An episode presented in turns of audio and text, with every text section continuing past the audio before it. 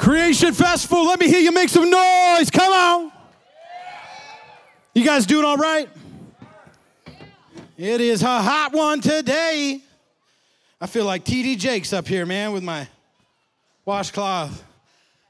Hey, man, I want to come to you guys and just talk for you guys a little bit. Gather in. Can you hear me way back there? I can see you. You got me? All righty. We're going to have some fun. My name's Jason Maupin, and I'm here with the Dignity Revolution team. And um, our mission is to educate and empower youth to stand up for the value of every person.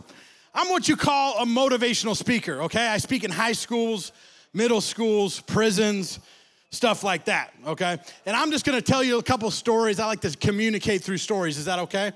And then I'll make my stories make sense.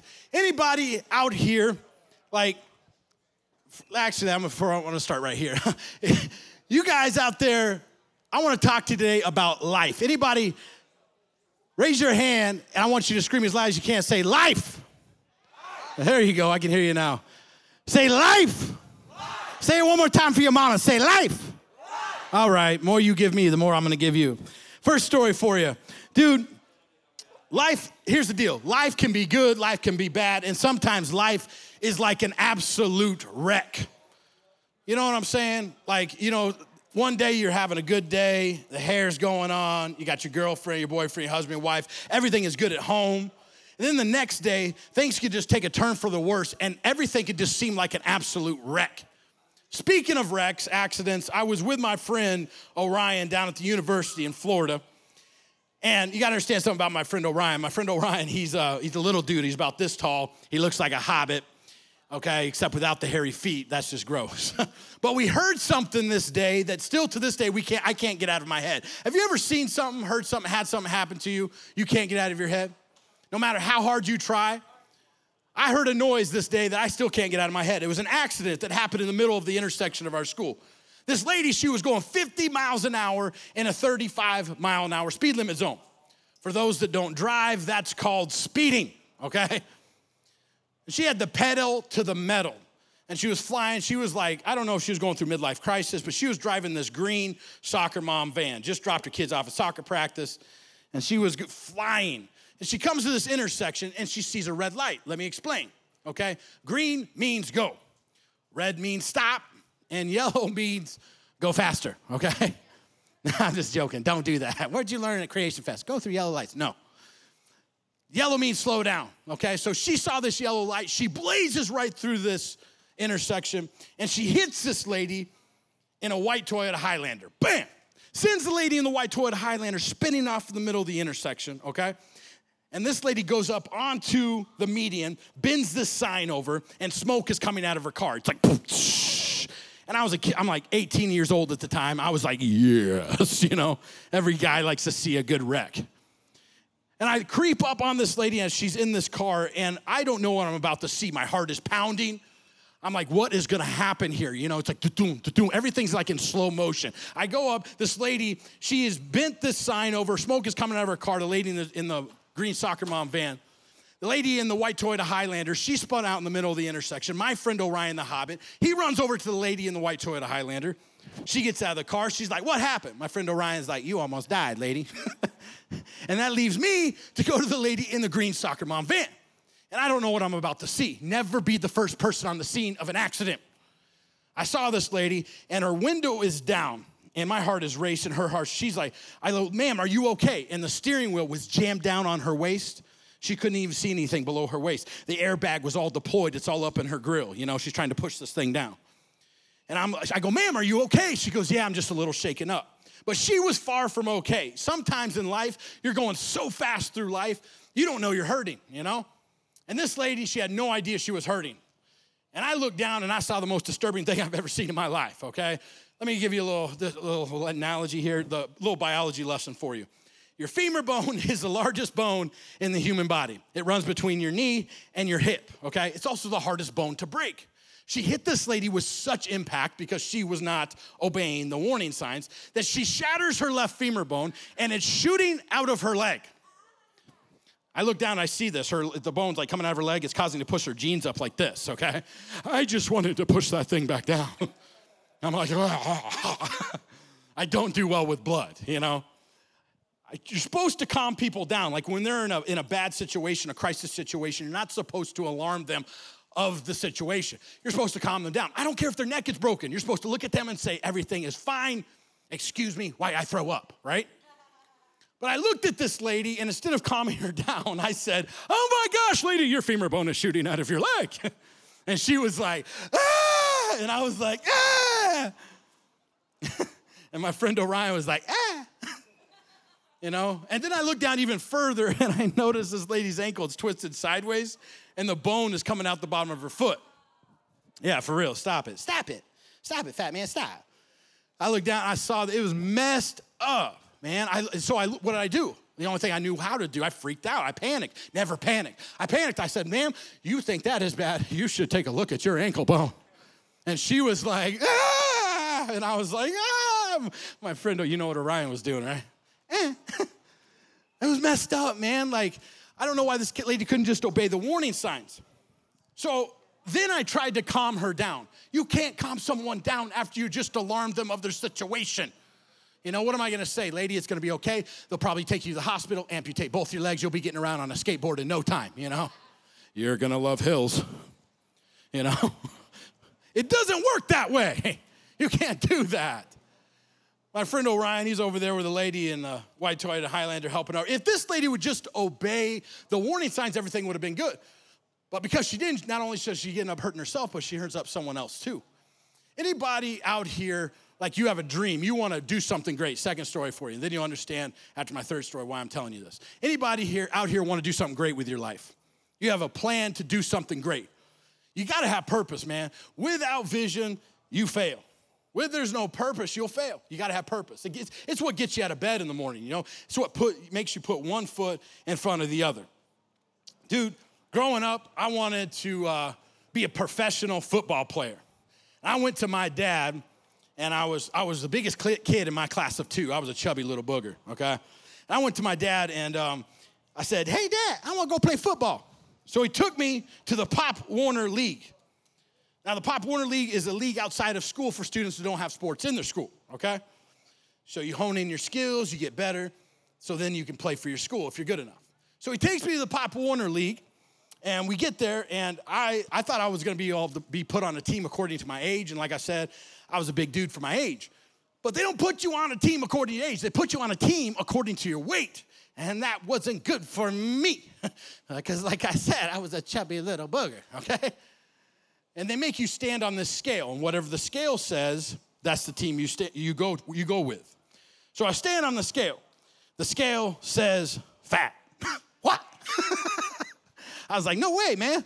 they put me on the Bulldogs. The Bulldogs were the meanest, baddest team in the league, man. I swear these people had rabies. They were all older than me. I was 13 at the time.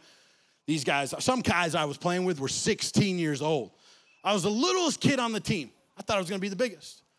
My pa- helmet was too big, my pads were too big, my pants would fall down to my ankles when I ran. You get beat up for stuff like that. my coach, he had a real raspy voice, okay, and he called me by my last name. My last name's Maupin, Jason Maupin. He's like, Maupin. He was cross eyed too, so it was really scary. He's like, Maupin. I want you to go out there and rip somebody's throat out. He was crazy. I was like, How does one go about doing that, coach? That sounds messy. So I was on special teams, okay? I was on receiving team. He wanted me to go out there and block. Every time I stepped on that field, there was this one guy, dude. Let me explain. This guy, he was the biggest guy on the team. He had a beard. You're not supposed to have a beard when you're 13 years old okay? He was the meanest, baddest guy on the team. He was drooling, looked like Shrek. And he's standing across from me. And every time as we stepped on the field, every time as we stepped on the field, he looked at me and he's like, Maupin. I'm like, what's up? you wanna go get a soda after practice? he's like, I'm gonna kill you. And I'm like, oh my goodness. yeah, right. See you later. So, dude, I, I like, I didn't know what to do. I was locked up with fear. Have you ever been afraid before? I was so afraid, man. I just stood there, I didn't know what to do. And um, the guy, he's like 20 yards away, 10 yards away, five yards away. All of a sudden, he hits me. And I'm like, Poof, and I don't remember this guy's name because he hit me so hard. So today we're gonna we're gonna call him adversity. Everybody say adversity. Say it again. Say adversity. Adversity stood in my way from greatness. I wanted to be. That was my dream to become a professional football player. But adversity stood in my way.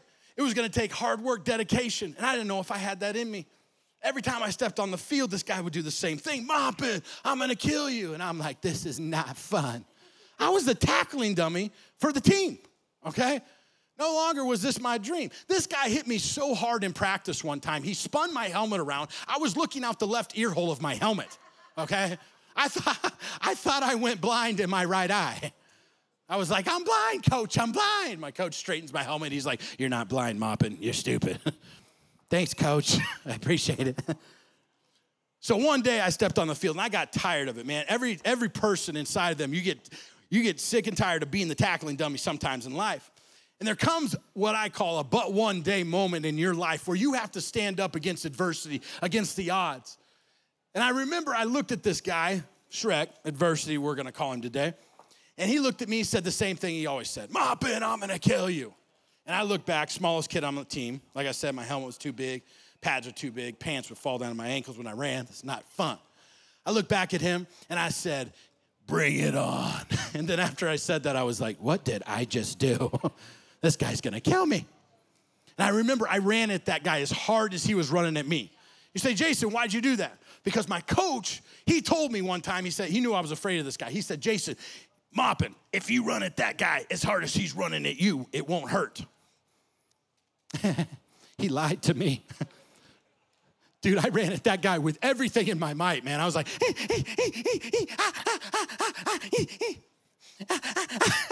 and right before I hit him, I closed my eyes. I'm like, I'm dead. I'm dead. I hit him, boom. I saw Tweety birds, you know, everything went black. I was like, this is it. I'm coming home to meet you, Jesus, you know? All of a sudden, I opened my eyes. To my amazement, I am standing over Shrek, okay? I'm like, this is awesome. So I did what every young gentleman should do. I looked at him and I was like, oh, yeah, what's up? did a little victory dance around his head, one of those little Irish dances, you know? Third story for you. Anybody in here, you have an older sibling out here? Anybody have an older sibling? Okay, clap for me if this statement is true, only if you think it's true. The only reason that I believe that older siblings are here on this planet is to make their younger siblings' lives miserable. If you believe that, clap your hands. That's right. Come on, wave that hanky. Yeah. Oh, for real, man. 90% of the, what's crazy is 90% of the people that are out there clapping, they're older siblings. They're like, yeah, poke his or her eye out, turn it into jello, you know? Dude, my older brother, he was evil. Now, there's a difference between evil and evil. My brother was evil, as in fruits of the devil, okay? We used to watch WWE wrestling back in the day. Now, you don't even know. I'm, t- I'm not, can you smell what The Rock is cooking? Had nothing on these guys, man. I'm talking Andre the Giant, Macho Man Randy Savage, Hulk Hogan, you know, all these guys, man, that we admired. My brother really admired him. I, I wanted to be like my brother, so I watched the program with him. But I would learn to leave five minutes before the show was over because my brother would get this weird sadistic look in his eye that everything he saw in the tube, he wanted to try out on me. and when you're three years old, your foot will still fit in your mouth, right? So I would run and I would hide underneath my bed. say, Jason, why'd you hide underneath your bed? Because that was the only place that I would fit, okay? he would find me every single time. Say, Jason, why did he find you every single time? Because I hid in the same place every single time. Dude, he grabbed me out, pulled me out from underneath the bed, proceeded to drive my head into the corner of the cabinet. I went to my mom. Most moms are geniuses. They have solutions to problems, right? My mom, her solution to this, I looked at my mom, I said, Mom, my brother's gonna give me Dane Bramage. You need to help me. She's like, Dane Bramage, you already got it. you know, so her solution was she took my brother and I to the mall. And she was gonna buy my brother and I two life size stuffed animals, okay? These stuffed animals were the same height as us. And her reasoning behind this was she thought my brother would beat up on the stuffed animal instead of beating up on Jason. But she was wrong. because my, my brother, like the stuffed animal, didn't scream like Jason Maupin screamed, you know? And that's what my brother lived for. They didn't have Build the Bear back in the day. Insert Jason scream. you know? So my brother, man, like he would pound on me all the time. But my mom, she got my brother this big old bunny rabbit, big floppy eared bunny rabbit, man.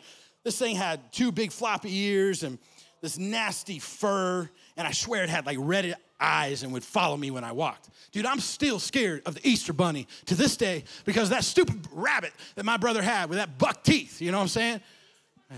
It is. The Easter bunny is creaky. I like you already. We connect, all right? Man, Easter bunny is creepy, man. My, but my mom got me the cutest stuffed animal you ever seen in your life, man. Check this out. This, this stuffed animal had a blue upper torso, gray lower body, two gray suspenders, two black beady eyes, and I named him Max. Everybody say Max. Say it again. Say Max. Max. If you say it one more time, he's gonna walk out on stage. No, I'm just joking. Can you imagine that? What's up? Dude, Max, I loved Max, man. You know why I like Max? Because he didn't call me stupid like my brother did. Matter of fact, Max didn't talk at all, because if he did, that'd be creepy. And I'd take him out and put him underneath the lawnmower and be like, see you later, Max. Max, dude, he was my best friend. He was my homie. I'd take him, I'd play, play with him in the sandbox, and um, I'd rub sand in his eyes. I'm like, this is what my brother does to me. You like it? Kind of scratchy, you know? And then after a while, Max, like when my mom first bought Max, dude, she, he was perfect. But through life, I dragged him through this life, and he became broken and became torn. He became messed up, ripped up, jacked up. All the definitions I can give you for, for tattered and torn. Instead of having two gray suspenders, Max began to have one gray suspender. You know why? Because I ripped the other one off. I was like, like new kids on the block thing back in the day, okay? Tell my age right there. Instead of having two black beady eyes, Max began to have one black beady eye. You know why? Because I wanted to see what he'd look like as a pirate, you know? I ripped his other eyeball off. Army matey Max, you know? And then Max got this nasty little slit in his left bare buttock. Stuff he's coming out all my mom's house. My mom likes a tidy house, so she comes to me. She goes, Jason, Max is sick. Okay, she knew I wouldn't give up my best friend. I said, Why are you playing with my emotions? you know? So she takes Max from me and she says she's gonna fix him. Me being that I have ADD, I forgot about Max, okay? Years go by until I finally find Max my freshman year in college. And Max is still tattered and torn and broken and brought back all these memories, okay? Say, Jason, why do you tell me a story about this wreck, the lady you saw with the femur bone? And why do you tell me a story about this guy named Adversity on your football team? Why do you tell me a story about this bear? There's two reasons, okay? One, it's funny and I like to laugh, okay? You'll understand why in a minute. The second reason is you gotta understand my past in order to get anything from my talk right now, okay? And the best way I can explain it to you is, is this. Have you, have you ever played cards before? You guys play cards? The only card game I know, this is the only card guy, I only know one card game, Texas Hold'em. You guys know Texas Hold'em? Okay. So for most of you, you probably know how to play the game, but for those that don't, let me explain, okay? You have a dealer, he deals you a hand. You can't choose your hand because if you could choose your hand, you would choose a royal straight flush. And that hand beats all other hands, okay? I'm 36 years old. I have never gotten a royal straight flush in all my times of playing Texas Hold'em. Never gotten a royal straight flush. That's the best hand you can get. If you ever get a royal straight flush, you go all in. You bet the farm, okay? No pun intended, where we're at. I sell my cow, you know? For real, you gotta go all in. The worst hand you can have in Texas Hold'em is the instructions of the game. That's not good. You're like, uh-uh, wah, wah. You have this dealer, he deals you this hand. In Texas Hold'em, he puts three cards face up. He gives you two cards. You have to play your two cards against the three cards. The best hand wins. You have three options in the game of Texas Hold'em. You can play your hand to the best of your ability, no matter if you have a bad hand and you know you want to make lemonade out of lemons type of thing. You're gonna do something with the hand that you've been dealt. You can fold, but if you fold, that means you quit, and that's no fun. Uh, no one likes to quit. And the last thing you can do is you can bluff. And that's what most people do that play the game. It's, it's pretending you have a better hand than you actually do. And I started thinking about that, man. Do you know that's the same way life is? Like, we're born into this world, we can't choose our hand. We can't choose our mom. We can't choose our dad. We can't choose our, our siblings. If we could, we'd probably choose differently, right? You know? But the things and the choices we do have in this life, we need to make the best of, and we have three options. Just like in the game of in the game of Texas Hold'em, we have three options in the game of life. You could play your hand to the best of your ability. No matter what hand you've been dealt, a lot of you are doing this. You're making the best you can of out what you've been dealt. The second thing you can do is sad. That's fold. And you know, I've been doing this 15 years, and that's the saddest thing in my job. I hate going into a school or a prison or any place, a community where someone has folded their hand because they don't like the life that they live. And the third thing you can do is bluff. Bluffing's pretending you have a better life than you actually do. I, I, call it wearing a mask, okay? And that mask, it covers up our insecurities. That mask covers up our failures. It covers up our fears. It covers up who we really are, you know? We don't want anybody to see the hand that we really have because if they do, they might try to take what we have. And we work hard for what we get in life. So we don't want to reveal our hand, you know? That mask, it covers up our insecurities, our failures, our fears who we really are deep down inside. Can I do something so you can get something out of this today? Can I take off my mask and show you who I really am? Can I make my stories make sense to you? Is that okay? But I gotta trust you, creation. I gotta be able to trust you with my pain that I'm about to tell you. Is that okay? Can I trust you with that? All right, I, I believe I can. Okay, I'm gonna take off my mask.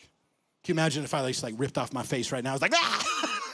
Sorry, that's my that's my ADD. All right, here's my mask. You can't see my mask, but I can. You don't know what it represents yet, but I do. I'm gonna put my mask right here, okay? Here it is. Here's my hand. I don't have a royal straight flush, never did. I have the instructions of the game. I grew up in a home where my father was abusive. My dad would come home, he would beat on my brother and I, tell us how worthless we were, what nobodies we were. And then he said one day thing I'll never forget said, Jason, one of these days you're going to be just like me. Because his father was like him and his father was like him. It was a generational curse in my family. I know what it's like to go to bed at night, cry yourself to sleep because you don't feel like anybody cares. I got to be honest with you because I'm not wearing my mask. I wish I could just come up here and make you laugh and you guys be like, that guy's cool. But I got to make you think. I know what it's like to go to bed and cry yourself to sleep because you don't feel like anybody cares. I know what it's like to look in a mirror and not like what you see having no value as a kid because your whole life your father's told you you're, you're worthless or you're nobody. Because of this, I would walk, look at the ground. I had a stuttering problem. I had a stuttering problem. Now I travel the world and speak for a living. Go figure. My dad would beat on my brother and I, and then he said, One of these days you're gonna be just like me. And I also know what it's like to go to a place like this and put a smile on my face or go to school or go to work, put a smile on my face and act like everything's okay because you just don't want anybody to know your hand that you've been dealt. But I'm tired of secrets, man. I'm tired of our world living with these secrets. You know, vulnerability is true strength. Did you know that? We live in the day and age where you have these, these people that have millions and millions of dollars that are killing themselves because they're so empty inside. They're so broken. Their bear is so broken and ripped up. Their life is a wreck. And they got tired of facing adversity, you know? So they just folded their hand. My brother, he dealt with his pain differently, differently than I did. You know, just because you, uh, you go through a, a time like I did as a kid doesn't mean you're going to do these things, but people deal with pain differently. And I, I don't fault you for what, how you deal with your pain. I don't fault you for how you stitch up your bear, okay? There's a lot of stitch kits out there in life that the world says that can help you, like money and uh, fame and, and liquor and, you know, drugs and, you know, women and guys, all these things that the world, the, the enemy likes to offer us to say that we can fix ourselves. But those things just, those just break, that bear just keeps breaking back open, you know? My brother, he, um, he dealt with his pain through drugs.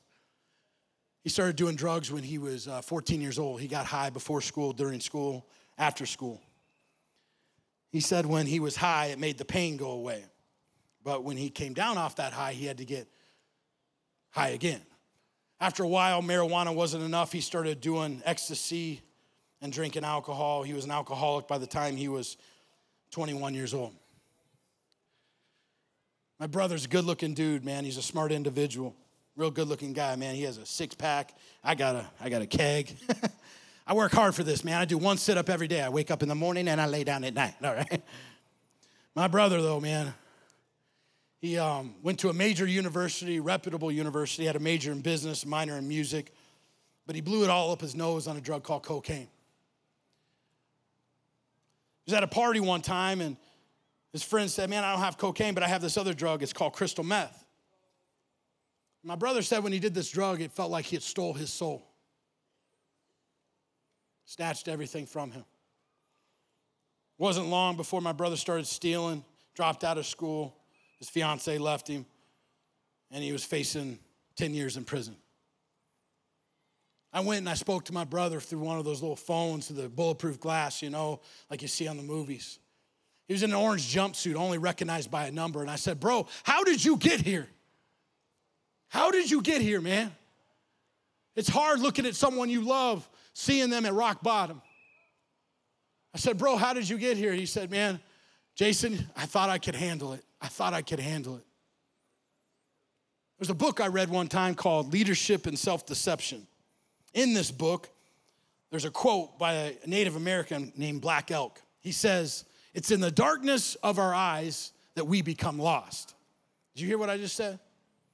It's in the darkness of our eyes that we become lost. Picture there's a doorway right here, okay? On this side, there's light. On this side, there's darkness. And a lot of times, because of our brokenness, we walk into that darkness and we look back and we can still see the light, so we think we're okay, but we keep walking into that darkness till all of a sudden we walk back and we, we look back, we can't even see the light anymore. And we find ourselves lost in this darkness. And you know what I'm here to do today?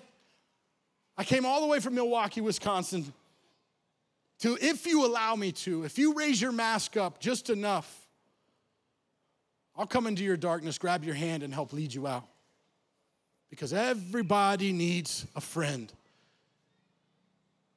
That no matter what their story is, people accept you. I've been doing this 15 years. I've traveled to eight different countries, 44 different states. And did you know no matter what race people are, no matter what gender, no matter what language they speak. Did you know most people want two things? I found out in 15 years that people just want two things. You know what they are? They want to be accepted and they want to be loved. That's it. And you're no different. You're no different. I'm no different. For me, my mask was suicide. My brother, his mask was drugs. There was a kid in Michigan. I didn't understand his pain, the way he stitched up his bear, but just because I don't understand someone's pain doesn't mean I make fun of them. For some reason, when I'm vulnerable with students like this, they feel like they can be vulnerable with me. So this kid comes down out of the bleachers. He was a sophomore in high school. He had these long sleeves on. He says, Jason, can I tell you my pain? Can I take off my mask? I said, Yeah, bro, absolutely. He takes off his mask and he raises up his sleeves, and you could see these little tiny cut marks on his arm from the base of his wrist to the top of his shoulder blade. He raises up his other sleeve, more cut marks. I said, Bro, why do you do this? He said, Jason, it hurts so bad, I just want the pain to stop. And right then I could identify with his pain. This brother would take a razor blade and cut himself because it, the when he cut himself, it made the pain go away in his heart temporarily. He had scars all over his body. I didn't understand the way he did this. I don't condone it. I don't think it's right, but that's the world that I live in of students that I speak to. I wish it was all pretty, but it's not. I, de- I see a lot of wrecks, man. People that face adversity. People are trying to stitch up their bears with the things of life, but those stitches just break back open again. When I was 13 years old, man, I, I stood at the top of a four story parking garage. I was ready to end my life. Because if, if I was going to grow up and treat my kids the way he, my dad treated me, I didn't want to live. I, did, I can't explain it, but I just had no hope. And I remember standing on this parking garage, and my mom, she was, my mom was, the best way I can describe it, my mom was the face of Jesus in my life before I could see the face of Jesus, if that makes sense. My mom had lupus when I was a kid. She, lupus is an immune deficiency disease. Every cold that came around, she got. She was very sick and always on her deathbed, man but she was my hope. And she would always tell me, she would say, Jason, trust in Jesus, baby. He loves you. Call me baby. Jason, trust in Jesus, baby. He loves you. He cares for you. He'll make everything right. And I shook my head yes to my mom, but I got to be honest with you. When I left the room, I shook my fist at God. I was very angry with God because I thought to myself, if God loved me, why am I going through this right now? I was on top of this four story parking garage, and I remember my mom in my head as I'm standing there, tears rolling down my face. As I'm talking to you right now, I could hear my mom's voice going, Trust in Jesus, baby. He loves you. There was a war going on. there was a war going on in my soul. Now, I remember for the first time in my life, I reached my hand up to Jesus. I said, Jesus, I don't know if you're real, but I need you right now because if you don't show yourself to me, I'm gonna fold my hand. I don't recommend that to anybody, by the way, but I was at a moment of desperation standing on a parking garage, that is. I remember Christ speaking to my heart that day. You know what he said? He said, Jason, I love you. I care about you. If you get off the sleds, I'll make everything okay. That's all I needed, my man. That's all I needed. I got off that ledge. Was everything a bed of roses? No. But I read in his word that I had a friend that stuck closer than a brother, that he would never leave me, he would never forsake me. Micah 7 8, do not gloat over me, my enemies, for though I fall, I will rise again. Though I sit in darkness, the Lord Himself will be my light. And I began to memorize scripture and I began to let it filter my life and my soul. I can do all things through Christ who gives me strength. And all of a sudden, I began to raise my head and walk with confidence, knowing that God had a purpose for my life. That I didn't have to fold my head. I didn't have to walk through this life aimlessly with no purpose. That I had value. He showed me that I had value. And that's why I love Jesus. Because he loved me when no one else loved me. He cared for me when no one else cared for me. He gave me value. Second thing he gave me was courage. He gave me courage to reach out and ask for help. Do you know it's really hard sometimes to ask for help? Because we feel like everybody's got everything together. I read an article the other day about Facebook depression. This talked about how people that have Facebook accounts and social media accounts are more prone to depression than people that don't. You know why? Two reasons. They spend more time on it than they wanted to and they feel guilty for it. And the second reason is they see everybody's highlight reel. They see how this person is in the Bahamas and this person's wife is the best ever. And they see this person just bought a new Harley and this person just bought a new house. And they think their life really stinks. But did you know no one ever post on their Facebook that their father was abusive, their brother's a methamphetamine addict, that their mother has lupus, or that they were suicidal? You look at my Facebook and be like, man, this guy's speaking at Creation Festival. On Monday, I go to Tucson, Arizona. Man, this guy's got a pretty cool life. I go to Ireland twice a year and I speak. You don't want the past that I had.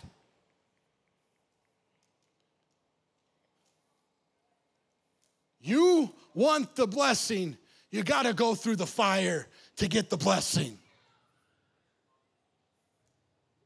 You got to persevere. You got to have stamina. You got to be able to look adversity in the face and say, Bring it on! And then run at it with everything inside you. And then the next day, you got to do it again. And the next day, and the next day, and the next day. But realizing that you have a friend that sticks closer than a brother. He'll never leave you, nor will he forsake you. Everywhere I go, man, I finish by saying this. Somebody, if you don't get anything this whole weekend, please get this. Somebody loves you, somebody cares about you. And today it's me. I love you. I care about you. I don't know where you've been, I don't know what you've done, but it doesn't matter. There's always hope, my man. There's always hope, my girl. Don't you give up. Don't you give up. I got a friend I want to introduce you to here. Help here. Eugene, would you mind coming up here, man? Thank you. Eugene. Everybody give it up for Eugene. Eugene, Eugene is a part of the Dignity Revolution team. He speaks in schools as well. There you go, man. You got it. You know, unplug something. We're all gonna die. all right. Just hold that. There you go. Some of you guys, let me tell you something, man. Some of you guys are going a million miles down the highway of your life. And you know what I am today? I'm your big warning sign, blinking, saying, slow down. It's not always about the destination, y'all. It's about the journey it takes to get to the destination. So, your warning light, slow down. All right? Grab this jersey down here. Actually, let me grab this guy real quick. What's up? this dude's old, man. I hardly ever bring this guy out because it's real personal to me. It means a lot. But uh, you guys are special to me. This is Max, and um, he's about 33 years old. And he's still no eyes and one suspender and got stuffing coming out all over him. Some of you guys might feel like this. You might feel broken. You might feel battered. You might feel confused. But I'm here today to tell you if I can make it, you can make it. Have respect, obey the warning signs, have value in yourself. And don't give up. And the last thing, have courage. Here's my Bulldogs jersey. Nine, number 99. have courage to look adversity in the eye and say, Bring it on. And then run at it with everything inside of you. And then if you do that, you too might be able to get to your dream. But I promise you, you can't get to those things unless you have one person in your life Jesus Christ. Would you do me a favor, real quick? Would you just close your eyes where you're at? Just make a little personal time where you're at right now. I promised myself that I would never speak without sharing about Jesus Christ at the end. If you say, "Man, I need Jesus in my life." You know it says in Romans 3:23 it says we've all messed up, we all made mistakes, we've all fallen. We all look like Max essentially when we come into this world, broken, battered, abused. But the cool thing is it says the gift of God is eternal life through Jesus Christ our Lord. 1 John 1 9, you know how we receive Jesus? It says, if we confess our sins, he's faithful, he's just to forgive our sins and purify us make us white as snow, put the bear back together again. Take your pain and make it worth something. All we got to do is say, Jesus, forgive me. So as I pray this, if this is you, would you just, if you want Jesus in your life, will you just say, That's me to yourself? Just say, That's me. Jesus, forgive me of my sins. That's me. Forgive me of my sins. I feel battered, abused, hurting, confused. And I need you, Jesus, to give me value, courage, and respect for myself so I can respect others. Forgive me, Jesus, and come into my life. That's me. That's me. So I can go and help others in Jesus' name. Amen. Hey, check this out as we close here.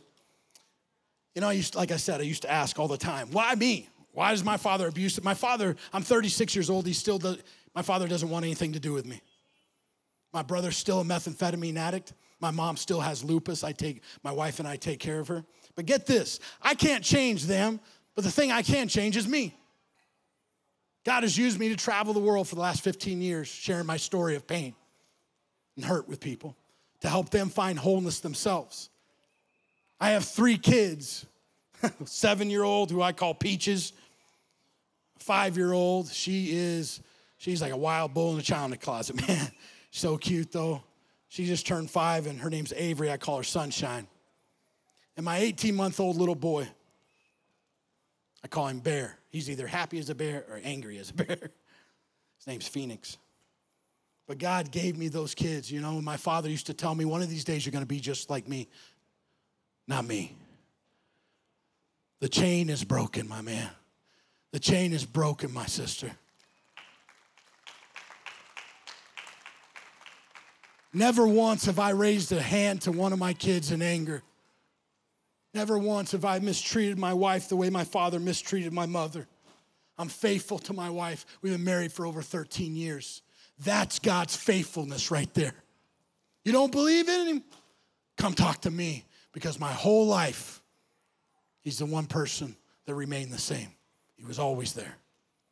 He will never leave you, and He will never forsake you. Obey the warning signs in life, okay? Don't let don't don't stitch up your bear with the things of life. And lastly, look at look at adversity and say, bring it on. Hey, last thing I want to do here. I want to do something because if, do you guys enjoy this? I'm done right now, but did you guys enjoy this? You did? Then you guys are too kind. Appreciate that. I'm always afraid to say that because if you guys enjoy this, there's gonna be some guy in the crowd be like, no, you're a stink, you know? oh my goodness. no, check this out. Hey, I wanna give a big shout out to CM Cares and the Church Mutual Insurance Company Foundation for partnering with Creation Festival Northeast for the first time, enabling us to share a message of hope Dignity Revolution, enabling us to share a message of hope. So thank you, CM Cares, Church Mutual Insurance Company. Without them, we would not be here today talking to you. I wouldn't be here. They're paying for me to be here. CM Cares, Church Mutual, thank you so much. Would you go stop by them and say hey at the booth? Where are they at again? exhibitors area, the booth, CM Cares, Church Mutual, Dignity Revolution will be there. Come say hey. Would you give a big hand to CM Cares and Church Mutual Foundation? Give a big hand for them. Thank you for supporting us to be able to come here and share with you. Hey, listen, somebody loves you, somebody cares about you. Today it's me. I love you. Jason Maupin loves you. Thank you so much. God bless.